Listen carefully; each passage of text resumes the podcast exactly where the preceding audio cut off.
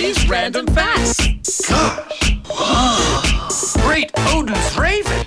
Excellent. You ready?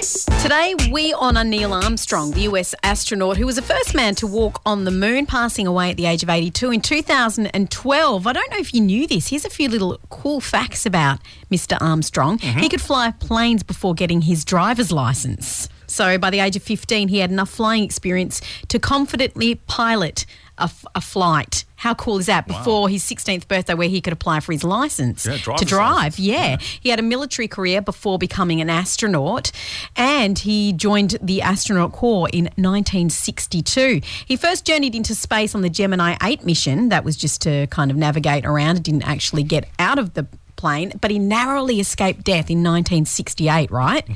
Not the plane, the aircraft, you know what I mean. Uh, in 1968, NASA commissioned a pair of lunar landing research vehicles. Now, these practice vehicles were named the Flying Bedsteads. They were built to replicate the reduced gravity astronauts experience when they land on the moon. Right. Now, on when they did this, about 30 metres above ground, Armstrong's vehicle started rolling, so he quickly ejected and his vehicle plummeted to the ground and exploded. And analysis, analysis showed that if he'd ejected just half a second later, his parachute would not have opened in time to save his life. Wow. And then he wouldn't have been alive to be the first person to walk on the moon a year later in July. And another little cute fact, you know this line? This famous line he said when he took his first step onto the moon on July 21st at 2:56 Universal Coordinated Time.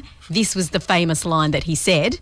It's one small step for man, one giant leap for mankind. wow. He said he insisted that that wasn't the line that he'd prepared. It actually was that's one small step for a man, one giant leap for mankind. He said the A got lost in in translation because he wasn't like kind of being all grandiose. He was just saying this man.